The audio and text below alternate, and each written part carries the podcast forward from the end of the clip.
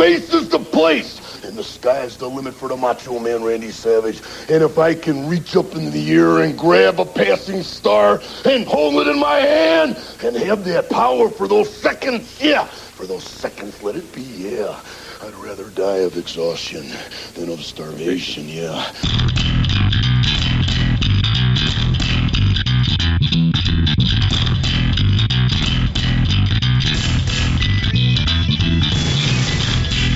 Levels would be outdated, of course, before they even started.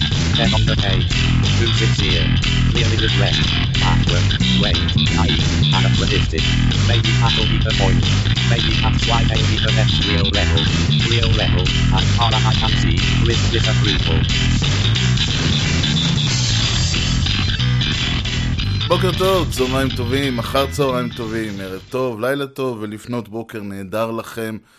אחרי הכל אני יודע מתי אני מקליט, אין לי מושג מתי אתם שומעים, אני מנסה לחסות את כל האופציות. אתם מאזינים למשדר רשת ולי קוראים ארז.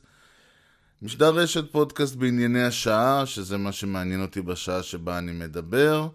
והייתי רוצה לפתוח עם ישעיהו פרק י"ד, פסוק י"ב. איך נפלת משמיים הילל בן שחר, נגדעת לארץ חולש על גויים.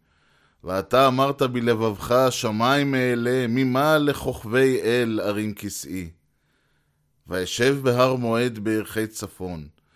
אעלה על במתי עב, אדמה לעליון, אך אל שאול תורד, אל ירקתי בור.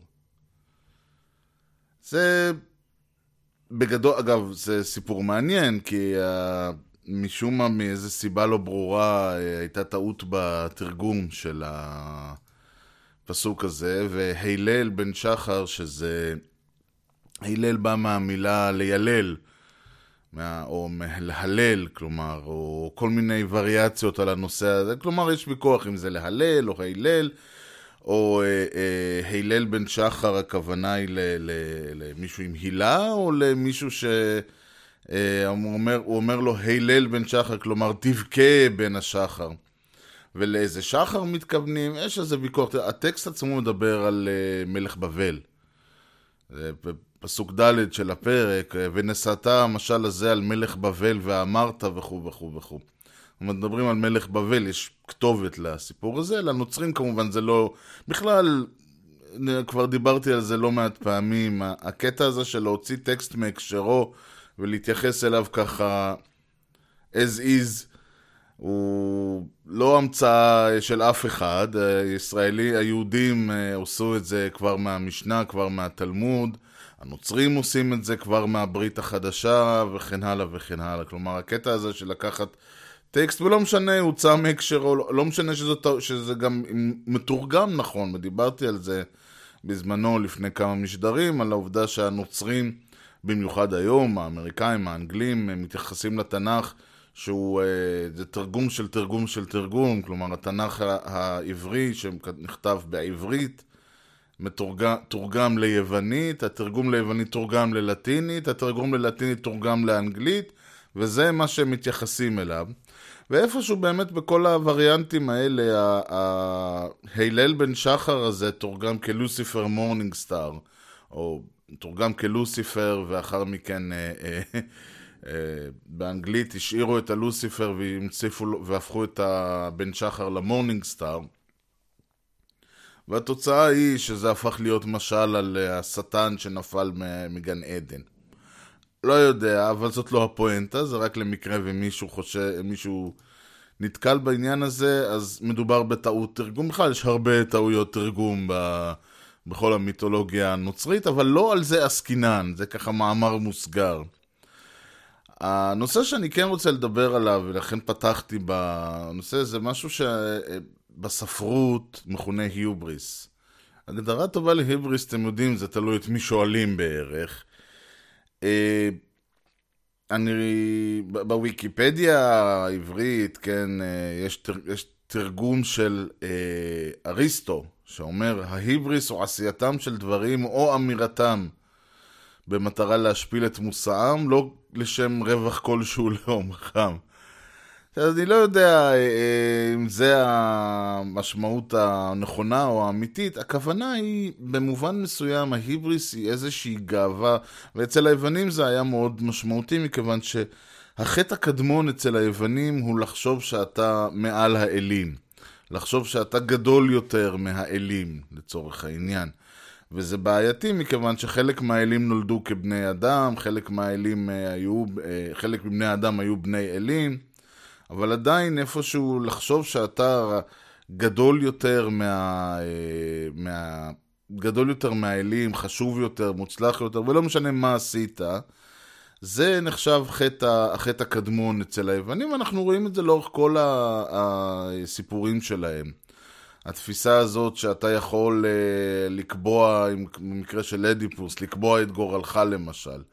וזה הרעיון שהגורל מורד אליך, האלים באים ואומרים, טוב, מאחר ושאלת, בוא אנחנו נספר לך מה הולך לקרות איתך, מה שהחלטנו שהולך לקרות איתך הוא ככה וככה וככה, ואז אתה בא ואתה אומר, לא, אני אקבע את הגורל שלי, אני אעשה מה שאני חושב שנכון, אני אקח את גורלי בידיי, ואני אעשה מה שאני רוצה, וזה החטא הקדמון, זה ההיבריס. החשיבה שאתה יודע יותר טוב, שאתה גדול יותר מי, שאתה... וזה החלק שאני רוצה להתייחס אליו, מכיוון שבתרבות המודרנית, המערבית, האמריקאית, האנגלוסק, לא יודע איך תקראו לזה, התפיסה הזאת של אני אדון לגורלי, אני קובע את הגורל שלי, אני כותב את הספר שלי, אני, כמו שצ'רצ'יל אמר, ההיסטוריה... history will be kind to me for I intend to write it. כלומר, ההיסטוריה תראה אותי באור חיובי, מאחר ואני מתכוון להיות זה שכתב אותה, והוא התכוון גם במובן של לכתוב את ההיסטוריה, כלומר, לבצע פעולות, לעשות דברים שמציגים שהם אה, חיוביים אליו, כלומר, אתם יודעים, לנצח את מלחמת העולם השנייה, אבל הוא גם מתכוון להיסטוריה, לספר היסטוריה, מאחר והוא זה שכתב את הספר היסטוריה, היסטוריה של מלחמת העולם השנייה בין השאר. ואותו דבר, וזה גם לא המצאה שלו כמובן, יוליוס קיסר עשה את זה, ועוד כל מיני כאלה שדאגו לכתוב את ההיסטוריה של עצמם במטרה להציג את הסיפור שלהם. אבל הרעיון הזה של לקחת את גורלך בידיך, להיות אדון לגורלך, הוא מושג שבמובן מסוים, כלומר, הוא האנטי יווני, הוא האנטי, כלומר, זה, זה, היוונים ראו בזה היבריס, היוונים ראו בזה איזשהו חטא, אולי החטא הקדמון, אולי החטא האולטימטיבי, תלוי איך מסתכלים על זה, ובעצם אפשר לעשות, אפשר לעשות חטאים כאלה ואחרים, כן, לכל אחד יש את המוסר שלו, אבל הרעיון הזה של לחשוב שאתה כאדם נעלה יותר מהגורל או מהאלים או ממה שזה לא יהיה, פה הנקודה שבה בעצם אתה, כמו אותו איקרוס ודדלוס, שדדלוס, אולי הסיפור שוב על איקרוס ודדלוס, שהם נכלאו בלבירינט, שוב שדדלוס עצמו בנה למלך קפריסין, למינוס, ודדלוס ליקט נוצות של, אני מניח שכולם מכירים את זה, אבל אני חייב בשביל הפואנטה, דדלוס ליקט נוצות של יונים או ציפורים שהם מכל ה... אגב, יש סיפור, השאלה היא למה הוא נכלה שם, טוענים שבגלל שהוא הסגיר את סוד הלבירינט לתזאוס, או שיש טענה שהם נכלה שם כדי שהוא לא יוכל לגלות לאף אחד את סוד הלבירינט, שוב כל אחד והווריאנטים שלו. ובגדול אז הוא ליקט נוצות ואסף דונג ובנה כנפיים לו ולבנו, ואז כשהוא ובנו המריאו עם הכנפיים ועפו, שכרון הגבהים היקה את איקרוס, את בנו של דדלוס, ואיקרוס התחיל לעוף גבוה גבוה יותר, ראה את עצמו כאל וניסה להגיע לשמש. חום השמש המיס את הדונג ואיקרוס צנח אל מותו. דדלוס ששמר על גובה טיסה הגיוני ניצל בעצם. ושוב, הקונספט הזה של היוונים מאוד ראו את העניין הזה שאדם צריך לדעת את מקומו בעולם, והכוונה היא לא לדעת את מקומו, יכול להיות שהם גם התכוונו לזה כמובן, במובן של עבד לא ימלוך, ואני יודע, שכיר לא ינסה להיות הבוס וכל מיני כאלה, זה בהחלט יכול מאוד להיות שזאת הייתה הפואנטה, אבל הכוונה יותר פילוסופית היא שהאדם צריך לדעת את מקומו בעולם, לא לנסות להיות אל, לא לנסות להיות גדול יותר מהאלים, לא לנסות ל- ל- ל- לעוף לשמש. בעוד שהתפיסה המודרנית, שמקורה אגב בממשיכי דרכם של היוונים, הרומאים, היא שלהפך, אדם עדיף לעוף עד השמש ו- ו- ולהישרף וליפול מאשר לעוף, אתם יודעים, בגובה, בגובה פני הים. כלומר, כי יש סיכוי שאולי תגיע לשמש ו- ותעשה משהו, ויש סיכוי שלא תגיע לשמש ולא תעשה משהו, אבל אם לא תנסה לא תדע. אם לא תנסה לעוף הכי גבוה שאתה יכול, אתה לא uh, תדע אם תוכל לעוף את זה. וכן, ומי שלא לוקח סיכון, לא לוק... אין לו את הסיכוי להצליח. זאת התפיסה המודרנית, זאת התפיסה המערבית, אפשר לומר. אני אומר המודרנית, אני יודע, יש...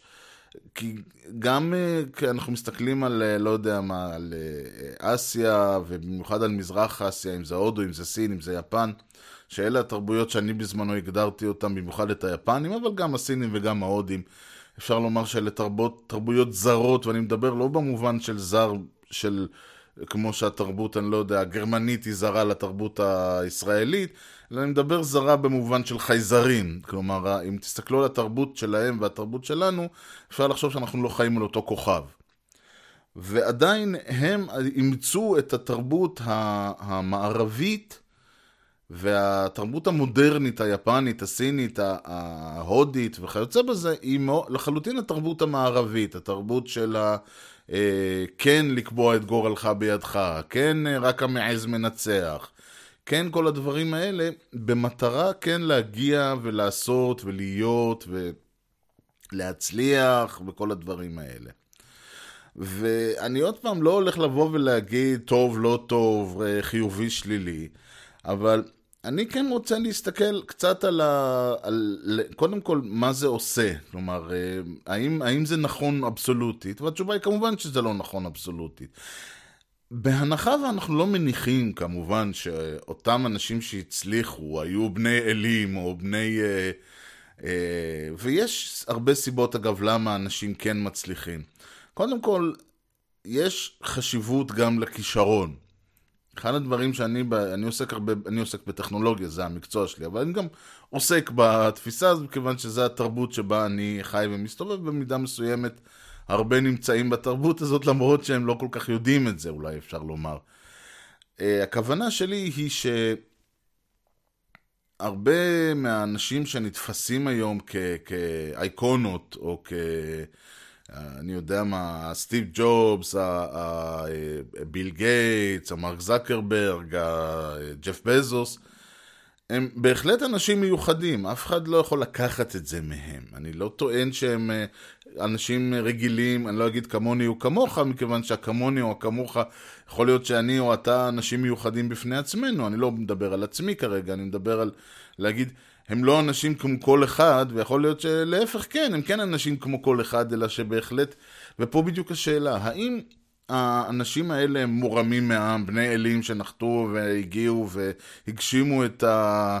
את הפוטנציאל הטמון בהם, מאחר והם שוב כאלה, ויש כאלה שיתנו שכן, יש כאלה שתופסים, יש איזושהי קאט מסוימת של המצליחנות, אותה קאט שטוענת, אגב, אם היה למשל את כל התפיסה הליברטנית, נובעת באיזשהו מובן מהתפיסה שאותם אנשים, וזו התפיסה שאפשר לקרוא אצל איין רנד למשל, מי שמכיר, וזו אגב הסיבה שכשאני ראיתי את הסרט מיליון דולר בייבי, אני אמרתי זה לא צריך לקרוא לו בעברית כמעיין המתאגרף, כי זה בדיוק התפיסה הזאת שיש, כמו שיש... אני ראיתי בזמנו קריקטורה, לא קריקטורה אפילו, גרפיטי על איזה קיר, היה ציור של נמר עם ככה, הראש שלו עם חליפה כזאת, נמר כמובן לא, שנראה כמו עומד עם חליפה, ראו את הקצה של הזה, וכתוב הוא לא רק נמר, הוא גם סוחר במניות.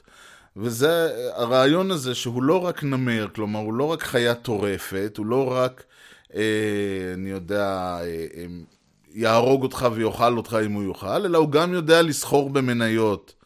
כלומר, יש לו גם את היכולת לעשות את זה לכם, או לנו, זה לא משנה, אה, בכלים ש... כלומר, כי אם נמר יסתובב פה ב... ברחוב, אז אולי, אז יכול להיות שהוא יהרוג מישהו או משהו, אבל בסופו של דבר אפשר יהיה לנצח אותו, אבל אם הוא יודע לסחור במניות, אז הוא יודע לשלוט על, ה... על האנשים בדרכים, ב... ב... בכלים שלהם. וזה אגב שוב חלק מהתפיסה הקפיטליסטית, הליברטנית, המודרנית, שמדובר ב...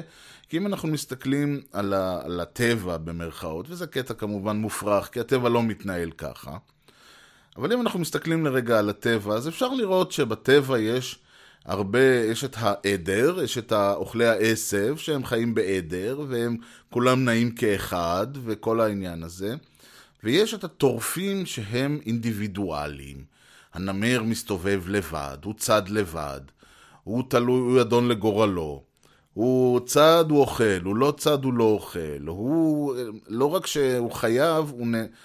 וזה לא רק שהוא חייב לצוד, אלא הוא גם בונה על זה שבעדר יהיו חלשים וזקנים, זאת אומרת, זה לא שאתה אומר, אוקיי, בסדר שאתה רוצה להצליח, אבל למה זה על חשבון החלשים? למה זה חשבון הזקנים? למה אתה מנצל חולשות? כי אין ברירה, בטבע, הדרך של הנמר לצוד היא לצוד את החלשים והזקנים והחולים והאלה עם הבעיות, כי כל שאר העדר בורח.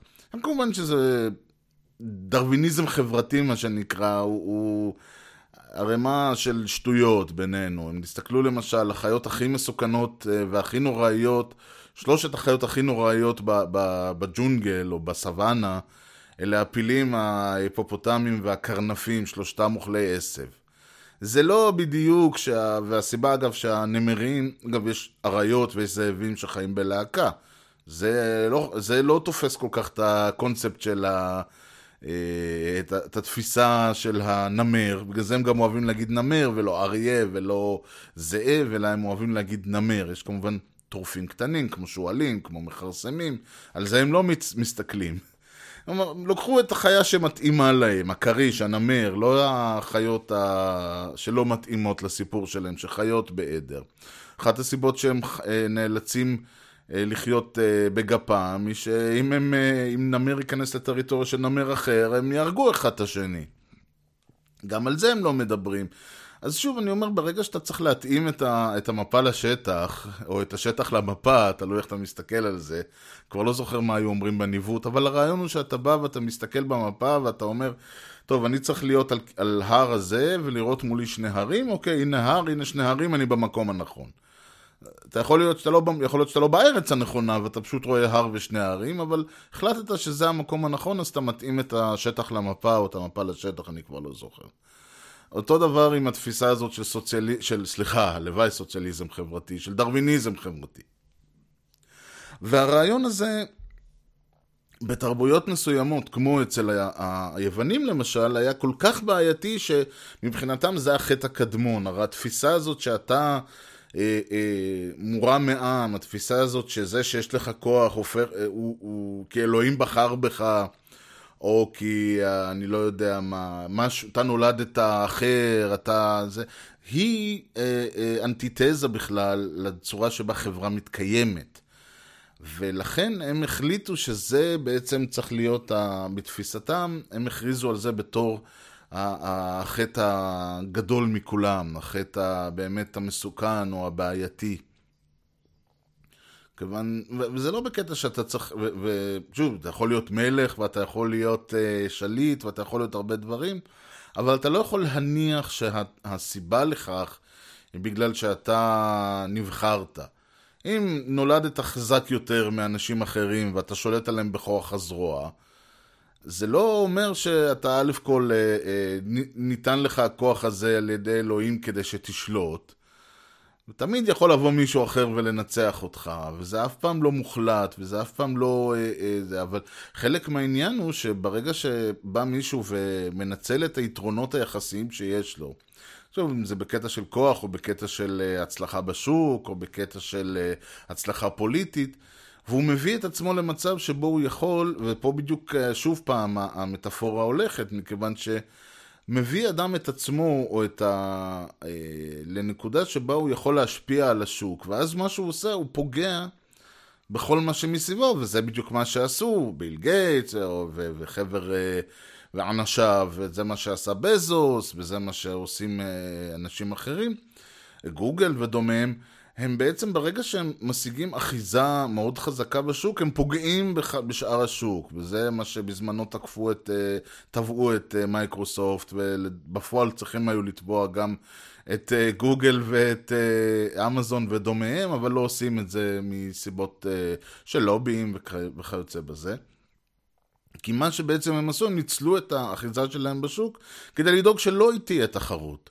כי באיזשהו שלב אותו אריה, אותו אלפא מייל, כוחו יוטש והוא יזדקן, והחבר'ה הצעירים יבואו ויורידו אותו, ויהפכו הם להיות האלפא מייל של השבט, של הלהקה, או מה שזה לא יהיה. אבל במקרה של גוגל, של אמזון, של פייסבוק, של מייקרוסופט, ושל אפל היום, הם דואגים למצב את עצמם בסיטואציה כזאת, שכשכוחם יוטש לא יהיה מישהו אחר שיוכל לפעול נגדם, כי הם משנים את חוקי המשחק במטרה כזאת שאי אפשר יהיה. ואותו דבר, אפשר להסתכל על מה שנתניהו עושה, אפשר להסתכל על הרבה דברים אה, בשוק הפוליטי ובשוק הכלכלי, שזה שוב העניין, אם אלוהים בחר בך מלמעלה, אז בעצם אתה לא אמור להיות, אה, אתה אמור לשלוט כל, כל חייך, ואתה לא אמור לעשות דברים ש... ש... ואגב, אם אלוהים בחר בך מלמעלה, איך זה מסתדר עם התפיסה של אני לוקח את גורלי בידי? נעזוב את זה לרגע. אבל הרעיון הוא, אם אתה שולט או, או מצליח מתוקף איזשהו היותך מורה מעם, למה אתה צריך לעשות את כל הפעולות האנטי-תחרותיות האלה ולפגוע בכל התחרות מסביבך? הרי סך הכל אלוהים בחר בך, הוא כבר ידאג. אז פה בדיוק העניין, זאת אומרת, התפיסה אומרת, היא קצת מצחיקה, היא אומרת שמצד אחד אתה שולט, או אתה מצליח, כי זה מקומך, וזה מקומך הטבעי, ולא יודע מה, נבחרת ואתה מורה מהעם. מצד שני, אתה, מחויה, אתה עושה את הכל כדי לפגוע באנשים מסביבך, ולנהוג בהם בצורה לא תחרותית, כי קודם כל, כי אמרנו, זה חוק הג'ונגל, והאכול לא יאכל, וכל הדברים האלה. קיצור, יש פה כמובן, כמו שאמרתי, הרבה, אני לא יודע איך לקרוא לזה מעבר לה, כמו שאמרתי, התאמת מפה לשטח, אבל הרעיון הוא שכן, יש פה הרבה סתירות פנימיות בתוך העניין הזה. היה עכשיו, לדוגמה, מאמר על בעין השביעית, שוב, אם יש פודקאסט שאני מעביר בלי המלצה על העין השביעית, פספסתי את יהודי בחיים, אבל הם דיברו על סבר פלוצקר, שהוא הפרשן הכלכלי של ידיעות אחרונות, שאומר שמה, שמדברים על זה שמצד אחד הוא מדבר על כמה שמדינת ישראל מצליחה, ומצבנו הכלכלי מעולם לא היה טוב יותר וכל זה. מצד שני הוא בא ואומר שאנשים בוחרים בנתניהו כי הוא מבטיח להם, כי הם מאמינים שהוא ישפר את מצב הכלכלה. ואז הם באים ואומרים, רגע, אם מצב הכלכלה כל כך טוב, למה צריך לשפ... למה אנשים רוצים שישפרו את מצב הכלכלה? אם אנשים רוצים שישפרו את המצב, למה הם, למה... אז למה אתה אומר שמצב הכלכלה כל כך טוב? זאת אומרת, יש פה איזושהי סתירה אינהרנטית בטענה, ו... וזה בדיוק העניין שכל התפיסה ה- הליברטנית במרכאות, או האובייקטיביסטית, תלוי איך מסתכלים על זה, טוענת, אה, סותרת את עצמה. וחלק מהעניין הוא גם שהרבה מהבסיס לתפיסה הזאת, יש בו את הסתירה הפנימית הזאת. אנחנו יכולים למשל להסתכל על מדינת ישראל. מדינת ישראל קמה ו- ו- ונבנתה ונעשתה לא ב- על-, על בסיס העובדה שהיה פה מפעל, מפעל ציוני, והמפעל הציוני הזה מעולם לא, נכון, היה רוטשילד. בסדר, רוטשילד מה הוא עשה? בוא נאמר ככה, אם הכסף של רוטשילד היה מה שהיה אמור לבנות את המפעל הציוני, מצבנו היה בקנטים. אבל בסדר, הוא תרם הרבה ועשה הרבה והכניס הרבה ועשה הרבה טעויות ושרף הרבה כסף וכל מיני כאלה. בסדר, אבל הרבה מהמפעל הזה היה שאנשים, באו אנשים ולא ניסו להתעשר ולא ניסו לעשות כסף לעצמם, אלא להפך, הלכו ו... פעלו ואספו את הכסף הזה ולקחו את הכסף מכל אותם נדבנים ועשירים ושרים וכל החבר'ה האלה ותיעלו אותה לטובת איזשהו מפעל, לטובת איזשהו אידיאל. עכשיו, לא הייתה אז מדינה, אז הדברים האלה נעשו באופן פרטי כביכול. באיזשהו שלב קמו גופים, כמו אה, שלאחר מכן יהיו אה, מפאי ו- והרוויזיוניסטים וכל אלה, ובעצם הפכו את העניין ליותר ממוסד, ושוב לקחו את כל הכסף ואת כל התרומות ואת כל הכוח הזה, ולא שוב הפכו אותו לעסק פרטי במטרה להתאשר, אלא תיעלו אותו לטובת המפעל הציוני לצורך העניין. אה, ואותו דבר, אגב, אפשר להסתכל, למה אמרתי רוטשילד? כי רוטשילד ניסה להקים את המפעל הציוני כעסק. ואז הוא הקים את היקב פה, והקים את היקב שם, והרעיון שלו היה, לא יודע מה, גידול יסמין באזור שם, עמק אלון, כל הדברים האלה. אז זה, אם זה הייתה הפואנטה שתציל את המשק, ש, שתבנה את מדינת ישראל, כנראה שלא היינו קיימים עד היום.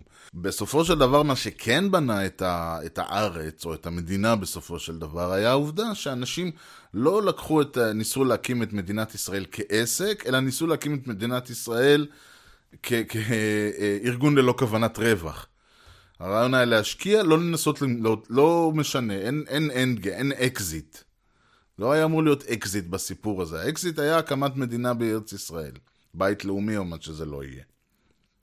ולאחר מכן, המפעלים שקמה המדינה, המדינה קמה על בסיס של אה, הרבה מאוד השקעה אולטרה-סוציאליסטית, מה שנקרא, בתעסוקה, יצירת... אה, כל הרעיון הזה שאנשים לא באו ואמרו להם לכו לעבוד, אלא ניסו למצוא להם עבודה, ולא משנה איזה עבודה זה היה. ואפשר להגיד מה שתרצו להגיד על המעברות, ועל הדחק, ועל כל הדברים האלה, ועל הצנע, ועל ההסתדרות, והכל סבבה. הרעיון, ואפשר, וזה אגב חלק מהסיבה שהרבה אנשים אומרים, תשמע, אם נותנים לה, בארץ, כן, אם נותנים למגזר העסקי לנהל, דברים זזיים, ואם נותנים לזה, אז ראית בירוקרטיה, ויש בזה מן האמת, אבל יש גם, חייבים לזכור שבהתחלה לא הייתה ברירה אחרת, וזה חלק מהעניין.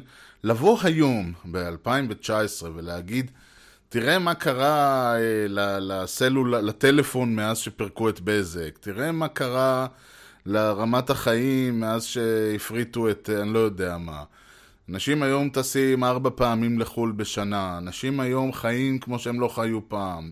תחשוב שהמדינה הייתה צריכה לנהל את האינטרנט, תחשוב שהמדינה הייתה צריכה לנהל את כל ה... והמדינה עשתה את זה בזמנו, והתוצאה הייתה דקנית מאוד ועצובה, והיה את כל המחיקון והאנטי-מחיקון, וכל מיני יציאות מפגרות כאלה, ואנשים בשביל לראות משהו שהוא לא הערוץ הראשון, היו רואים ירדן ומצרים ודברים כאלה. זה, זה, זה היה, כי לא היו אז אופציות. והכלכלה הייתה מאוד... זה, וגם... מעבר לעובדה גם צריך לזכור שעל הדרך היו גם מלחמות, וגם כבשו... כל הזמן... אנחנו מסתכלים ורואים שמה שעשה ומה שבנה הוא לא היוזמה הפרטית, הוא לא החברות, וכשנתנו לה, וכשהפריטו את השוק, וכשנתנו לאנשים, יאללה, עכשיו, עד עכשיו היה מפעל ציוני, עכשיו אנחנו ניקח את השוק וניתן אותו למשקיעים, ונעשה שוק חופשי, ונוריד רגולציה, והתוצאה הייתה שתוך כמה שנים המפעל הציוני הזה היה על סף התמוטטות. שמונים ושתיים שמונים וארבע הייתה פה אינפלציה מטורפת. נתנו, הפריטו את הבנקים, מה שעשו מנהלי הבנקים, ניצלו את העובדה שהם גם החותמים והם גם הברוקרים או מה שזה לא היה, ופשוט הריצו מניות בצורה מטורפת כדי להגדיל את ערך המניות שהיו ברשותם, וגרמו לקריסה של, עוד קריסה של המשק, שהרגה גם את הקיבוצים והרגה עוד הרבה מאוד... משקיעים אחרים, והביאה את כל המדינה על סף פשיטת רגל. אגב, המשקיעים, בעלי הבנקים ומנהלי הבנקים, הם פרשו עם, עם מצנחי זהב יפים של אני לא יודע כמה, אבל הם קיבלו כסף מאוד טוב על הסיפור הזה. קצת כמו שהיה ב-אלפיים ושמונה, וכמו שהמשיך להיות עוד הרבה פעמים. כי בסופו של דבר, כשבן אדם, הרעיון הוא שאם אני נותן למישהו את הזכות לקבוע לי מה אני עושה בשביל עתידו הכלכלי, למה שהוא ידאג לי? הרי מלכתחילה אנחנו מדברים על האתוס פה, שהוא אתוס של, אני, של, כמו שאמרתי, חוק הג'ונגל, רק החזק מנצח, וחייבים לטרוף את החלשים והזקנים וכל זה. ואגב, יש הרבה דוגמאות גם מהעולם. כל התפיסה הזאת, האתוס האמריקני על זה שהביזנס בנה את ארצות הברית, הביזנס לא בנה את ארצות הברית. כל הסיפור הזה, אם יש ב... בספר של איין רנד, אטלס שרג, שנקרא מות הנפילים או משהו כזה בעברית, ואגב, לא מומלץ לחלוטין, כאילו, קראו את המעיין המתגבר אם אתם באמת רוצים לקרוא ספר טוב, שהוא גם כן בעייתי, אבל לפחות אפשר לקרוא אותו.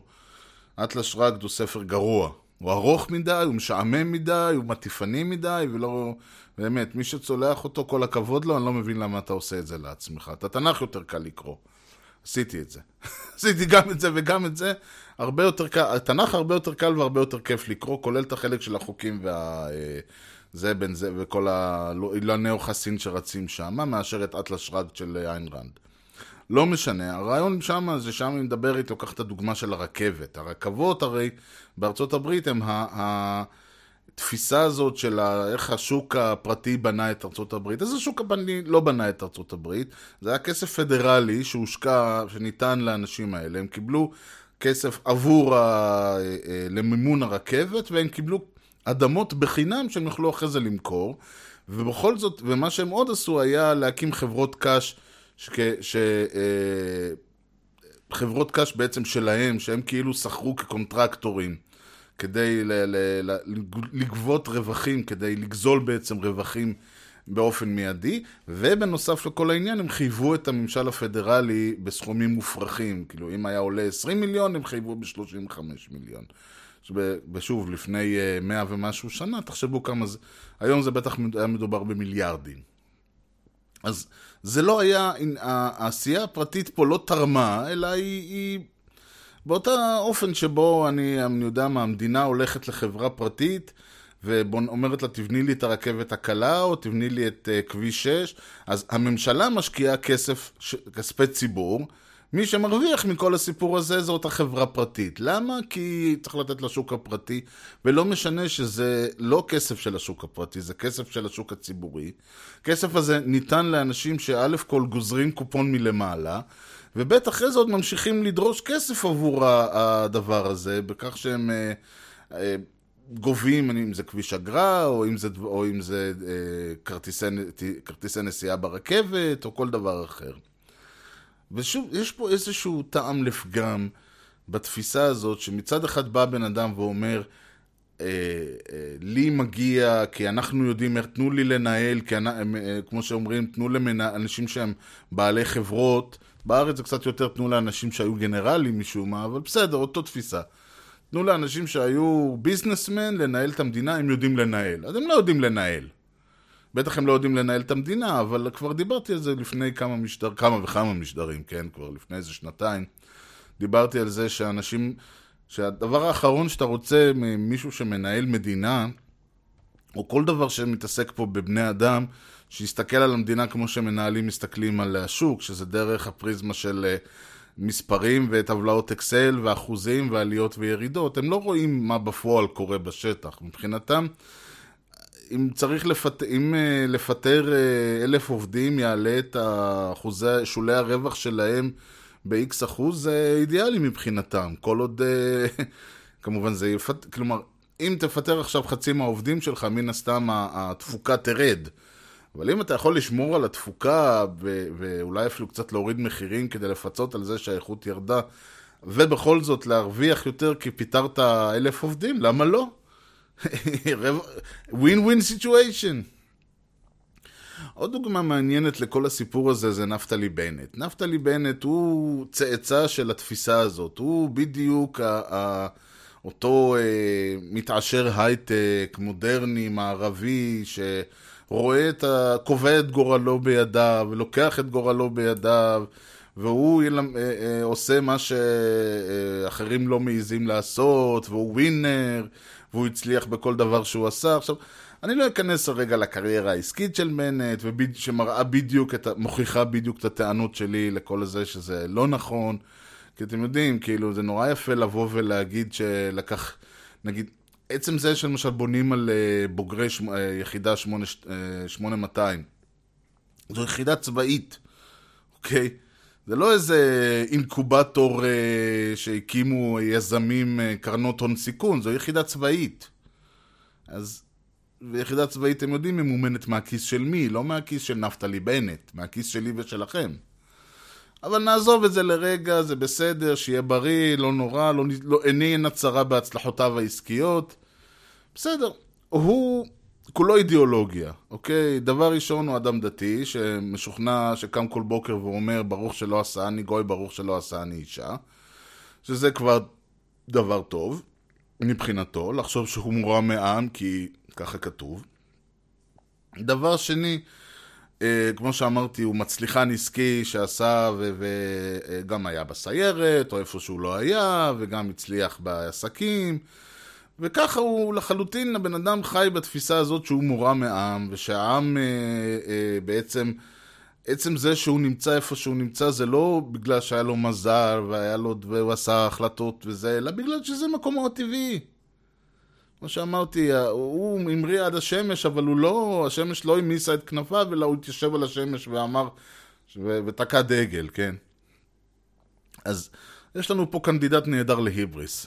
בהצלחה הגדולה של הבית היהודי, הוא זיהה נכון שיש תנועה, הוא או מי שבחר בו, אני לא יודע, כלומר, קברניטי הבית היהודי, זיהו נכון שיש איזשהו תנועה לכיוון, זאת אומרת שהבוחר של הבית היהודי נהיה פחות אה, זבולון עמר ויותר נפתלי בנט, ושהוא מייצג איזושהי דמות יותר אה, אה, שמדברת אל האנשים, שיש, שהזהות היותר ימנית, לא מתנצלת, מתנחלת, היא, וכן, אבל כן דתית, יהודית, הרבה יותר מדברת להרבה שכבות במה שבכונה הימין החדש, שזה הרבה אנשים שהיו אולי במרכז או אפילו בשמאל, וראו את האור והתחזקו, והם היום יותר דתיים, והם יותר מסורתיים, והם יותר ימניים, ואנחנו לא נראות את זה, זאת אומרת, זה בדיוק הבן אדם שאנשים כמו אברי גלעד, ואיך קוראים לו, גדי טאוב, וכל כל מיני אנשים כאלה שאתם יודעים,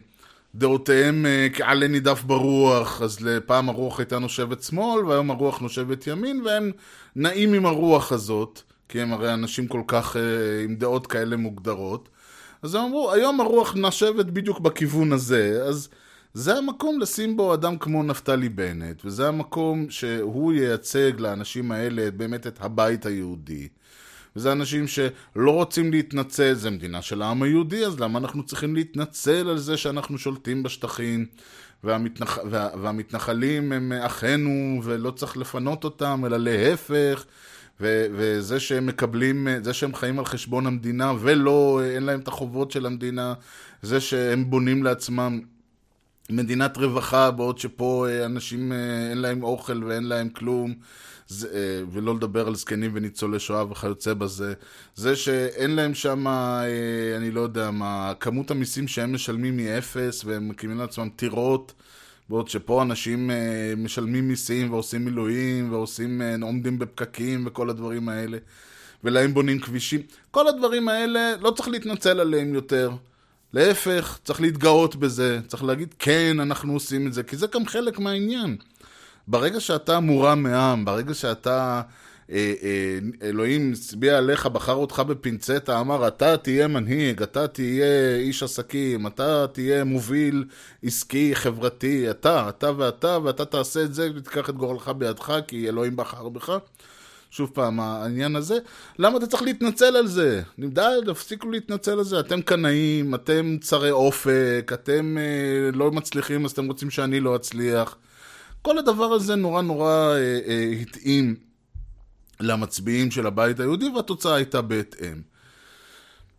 חמש, ארבע או שלוש, או כמה שהיה, שנתיים וחצי, לא זוכר כבר, שנים אחרי זה, אה, הליכוד הבינו את הפואנטה, והכניסו לעצמם יותר תכנים, ימנים, לאומנים, דתיים, מתנחלים, דברים כאלה, פלוס קצת הערבים נוערים לקלפי, פלוס העובדה שהמטאטה כבר לא כזה, המטאטה החדש כבר לא כזה חדש, וירדה לבנט ולאנשיו, ירדו להם המנדטים לאיזה שש או שמונה, אני כבר לא זוכר. ואז קרה הדבר הכי uh, מוזר בכל התהליך. ושוב, אני לא מפרשן פה כמו שדיברתי במשדר הקודם, אני, כלומר, אני פשוט מנסה לתאר את, כמו שאני ראיתי את זה מהצד, יכול להיות שיבואו ויגידו זה לא נכון, זה כן נכון, הנתונים מראים משהו אחר, בסדר, זאת לא הפואנטה. הפואנטה היא שבא נפתלי בנט, ובא לקח איתו את הילד שקד, הסנצ'ו פנצ'ה שלו, ואמרו, אנחנו ניקח את עצמנו ונקים מפלגה חדשה, וכל הבוחרים ירוצו אחרינו. עכשיו, זה דבר שאני לא מבין באיזה מדינה זה קיים. כלומר, באיזה מדינה שלא מונהגות בבחירות ישירות אזוריות. כי כשלצורך העניין, אני באנגליה, ב, אני לא יודע מה, סאות'המפטון, מצביע ל-אם פי שלי, ויש איזשהו הצעת חוק בפרלמנט שמדברת על פגיעה במפעל שנמצא בסאות'המפטון, אני מצפה שה-אם פי שלי יצביע בעד האינטרסים שלי, לא משנה אם הוא נמצא, ואיפה הוא נמצא, נגיד אם זה הצעת חוק של, ה, של הממשלה, וה-אם פי שלי הוא במקרה שלנו קונסרבטיבי, בכל זאת אני מצפה שיצביע נגד ההחלטה כי הוא מייצג אותי. במדינת ישראל אין הצבעה, אני מצביע למפלגה, אני מצביע הבית היהודי, אני מצביע ליכוד, אני מצביע, טוב, גנץ או כחלון או עבודה או מרץ. אני לא מצביע לבנט, אני לא הצבעתי לשקד, אני לא הצבעתי לאף אחד מהאנשים ש, שכביכול, אה, זאת אומרת, הוא לא יכול לקחת, בכלל כל הקונספט הזה של לקחת את המנדטים שלך ולעבור למקום אחר, לא, לא הצביעו בשביל זה.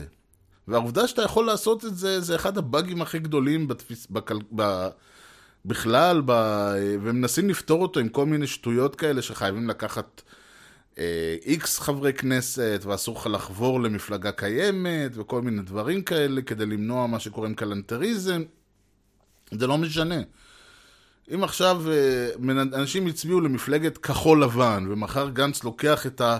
כחול שלו, את הלבן שלו, אני לא יודע איזה צד של הדגל הוא נמצא, ומפצל את מפלגת כחול לבן, מחיה את מפלגת חוסן לישראל מהנפתלין שהוא אך, אך תחב אותה בה, ולא יודע מה הוא עושה איתם. מאיפה יש לו את הזכות לעשות זה? וזה לא משנה אם הוא לוקח אה, חמישה אנשים, או חמש עשרה אנשים, או עשרים אנשים. מאיפה יש לו את הזכות לעשות את זה? לא, אנשים לא הצביעו למפלגת חוסן לישראל, אנשים הצביעו למפלגת כחול לבן. עכשיו, עד הבחירות הבאות, אין לך זכות לקחת את המנדטים האלה, הם לא שלך. הם של הציבור שבחר בכם. ואני לא אומר שבנט עשה את זה, אבל הרעיון הזה, אבל הרעיון שלו של לקחת את עצמו ולהקים מפלגה חדשה ולהניח שהבוחרים ינערו אחריו, הוא נובע מאותה תפיסה הזאת שברגע, שבעצם זה לא שאני, הבוחר בחר, אלא, אלא הם מונו כנראה מאלוהים, או מי, אני לא יודע מה, מהרוח הציונית, או מה שזה לא יהיה, הבוחרים רק אישרו את זה, אנחנו נתנו את הסטמפה, את החותמת גומי על הבחירה, כלומר, החוזה הגיע אליו מאלוהים, הבוחר רק נתן את הסטמפה, והבוחר, אז הוא עכשיו מודיע שבחוזה, הוא חתם חוזה חדש עם אלוהים, ובחוזה הזה רשום ימין חדש, הבוחר מתבקש לתת את הסטמפה שלו מחדש. הבוחר לא עשה את זה, ואגב, לא היה ברור למה שהוא, עצם זה שהוא בכלל קיבל את השלושה מנדטים שהיו כנראה שלא מלכתחילה, כי אם היה לה בית היהודי שמונה מנדטים, וההנחה כנראה הייתה שלושה הולכים לבנט, חמישה הולכים לכל שאר, לבית היהודי בעצם, למתנחלים, לכהניסטים, לכל זה. הוא הלך, פיצל את זה, אז כן, אותם שלושה רצו איתו, אותם חמיש, חמישה שהיו מאחורה נשארו מאחורה. לא ברור מאיפה הוא חשב שיצוצו עוד מנדטים, לא ברור מאיפה הוא חשב שירדו מהשמיים עוד מנדטים. ו... וזה עוד פעם התפיסה הזאת, כי לבוא ולהגיד, אני לוקח את גורלי בידי, אני קובע את גורלי, אני עושה את זה, אני תף...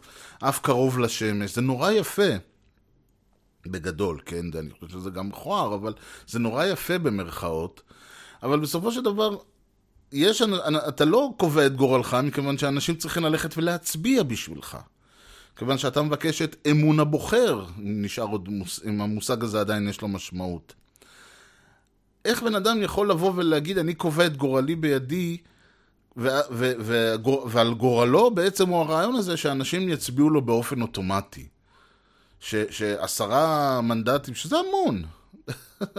המון אנשים, אתה יודע כמה מסע, מנדטים? זה מאות אלפי אנשים, זה עשרה מנדטים.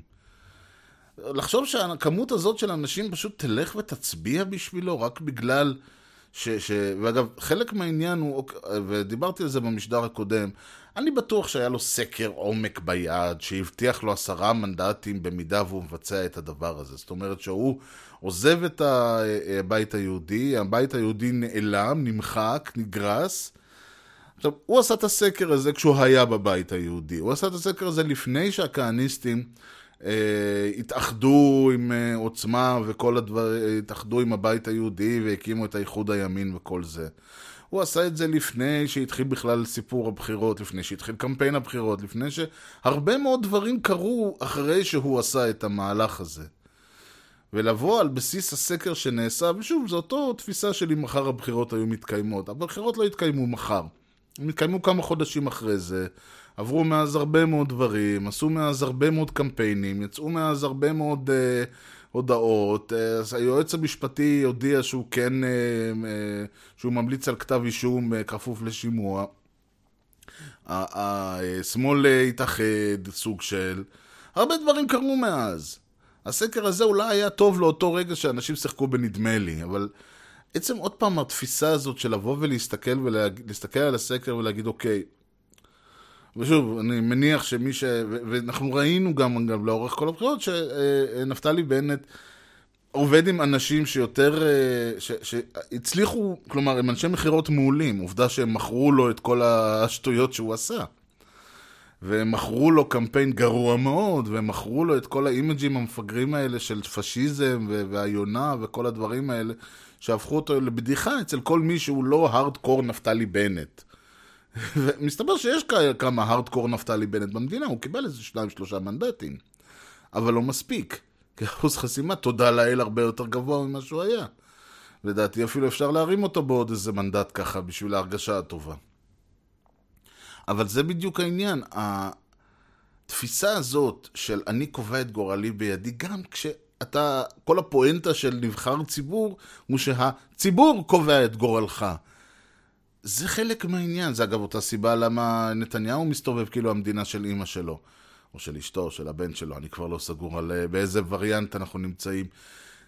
כי התפיסה כולה היא הפסיקה להיות מנבחרי ציבור, מהמדינה, המפעל, מפעל ציוני, ואנשים שנבחרי הציבור הם אלה שהציבור נתן בהם את האמון להנהיג את המפעל הזה הלאה, והפך להיות למדינה של אבא שלי, ואתם תתנו את הסטמפה של לתת לי להמשיך לעשות מה שאני רוצה, וחס וחלילה שמישהו בכלל יעיז, ואם מישהו יבוא ויגיד, תשמע, לא הצלחת, אני רוצה להוריד אותך, אז להגיד, תשמעו, רוצים, חייבים לעשות משהו, כי רוצים למוטט את השלטון שלי. זה לא השלטון שלך, זאת לא המדינה שלך. לא, לא בנט ולא נתניהו ולא גנץ ולא אף אחד נבחר מאלוהים.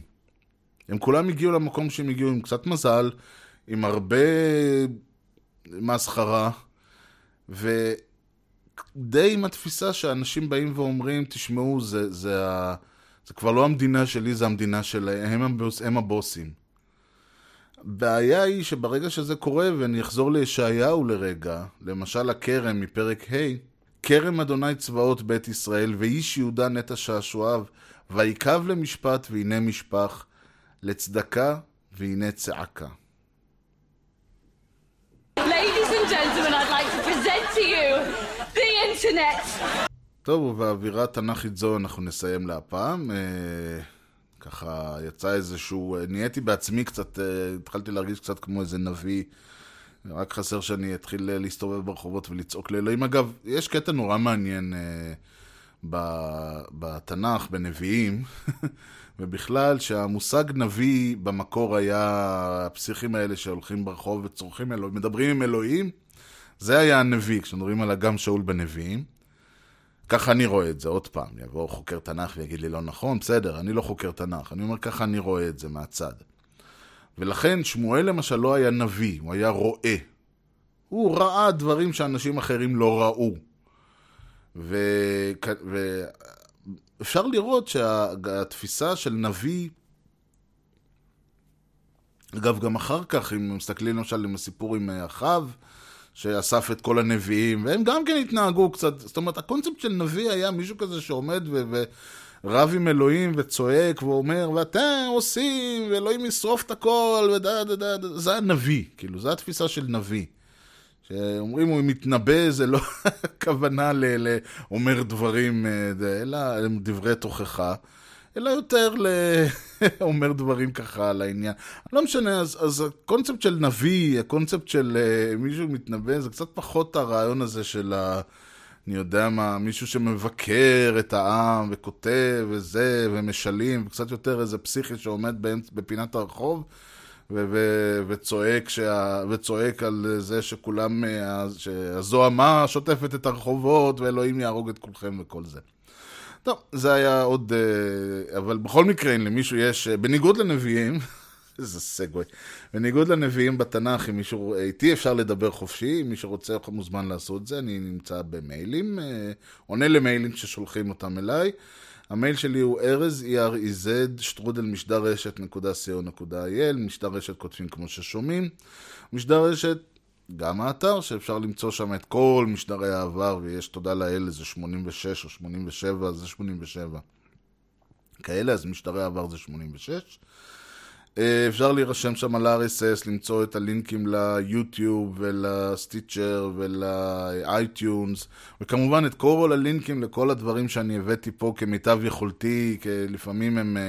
לפעמים כ- כמראה מקום, ולפעמים אני אומר, אני אומר משהו לא נכון, אז הנה, הנה, מה שה, הנה הטקסט הנכון, ואני משתדל שהמשדר, הטקסט, שאני מקריין, אני יודע מה, ו, ויחד עם הלינקים שאני שם באתר, ייתנו איזושהי תמונה מקיפה לכל מי שזה מעניין אותו, הנושא הזה.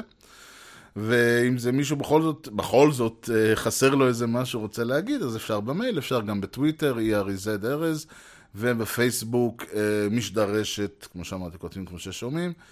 וזהו להפעם, אני בהחלט מודה לכם שהאזנתם, מקווה שנהנתם, ונתראה במשדר הבא, ועד אז אני הייתי ארז, שיהיה לכם המשך יום נהדר, ולהתראות.